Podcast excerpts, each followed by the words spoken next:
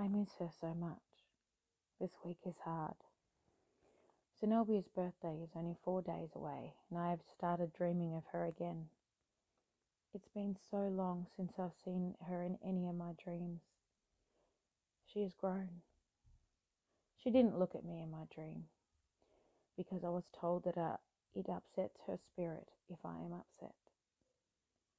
But she is the only thing where I feel anything. Life is numb except for her.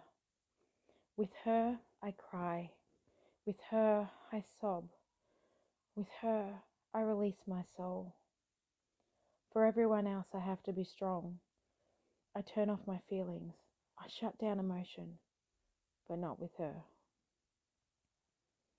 To shut my, down my emotions for her, I will die.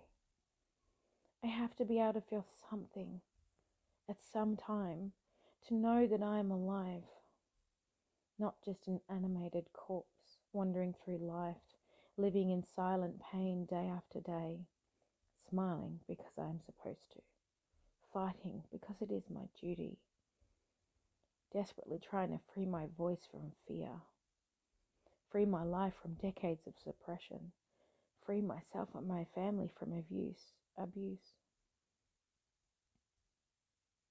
Time ticks on.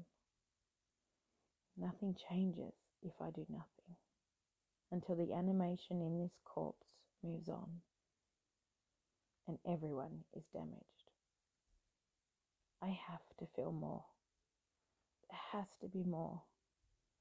And with her, I can feel. But it hurts.